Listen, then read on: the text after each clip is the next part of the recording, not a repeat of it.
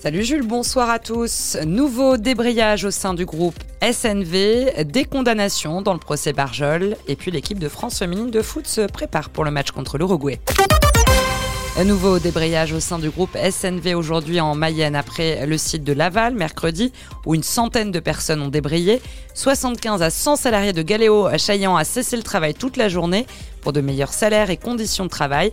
Les syndicats CGT et Force ouvrière réclament une augmentation générale des salaires de 8% chez SNV. Depuis lundi, des débrayages ont eu lieu sur plusieurs sites du groupe basé dans l'Orne. Ils avaient préparé leur coup en Mayenne. Quatre personnes ont été condamnées dans le procès des Barjols.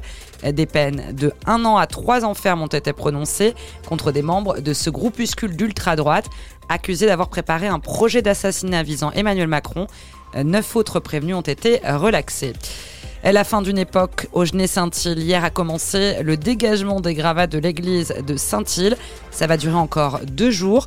L'église était en déconstruction depuis lundi, fermée au public depuis plusieurs années pour des raisons de sécurité. Elle était devenue trop fragile pour être restaurée.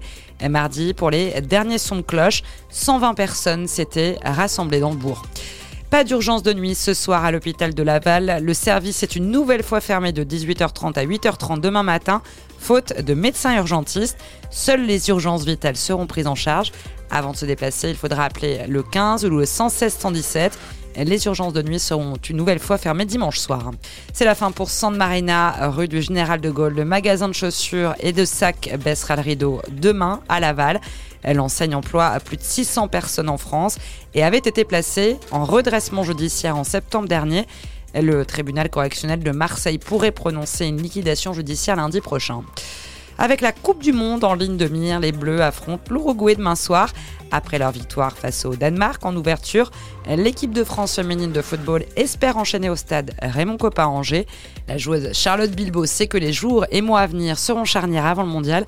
Elle est au micro de Cyprien Leger. Faut y penser, forcément, c'est à quelques mois, donc euh, l'objectif c'est de se préparer pour cette Coupe du Monde. C'est à travers des matchs comme ça qu'on peut se préparer, qu'on peut aussi euh, s'adapter à certains systèmes et à nous aussi de, créer des automatismes pour être euh, le mieux possible sur les prochains matchs. Que ce soit l'Euro, la Coupe du Monde, on sait que ça arrive à grands pas aussi, donc c'est important d'engranger des victoires. Et maintenant, il faut enchaîner avec l'Uruguay et avec la Norvège sur le troisième match. La Coupe du Monde aura lieu en juillet et en août en Nouvelle-Zélande et Australie. Mais avant cela, les Bleus au féminin jouent donc demain soir à 21h contre l'Uruguay et mardi contre la Norvège à Angers. Et puis en foot, toujours Sébastien Da Silva, forfait pour le déplacement des tangos demain soir à Pau. L'attaquant souffre d'une petite contracture depuis le début de la semaine. Coup d'envoi de cette 24e journée de Ligue de demain soir à 19h. Et on termine avec un mot de la météo de votre journée de demain. On se lèvera sous un ciel totalement couvert qui se dégagera peu à peu pour laisser la place à une alternance de nuages et d'éclaircies. Il fera demain matin de 9 à 10 degrés et de 11 à 12 l'après-midi. C'est tout pour l'actualité. Bonne soirée sur Oxygène avec Jules.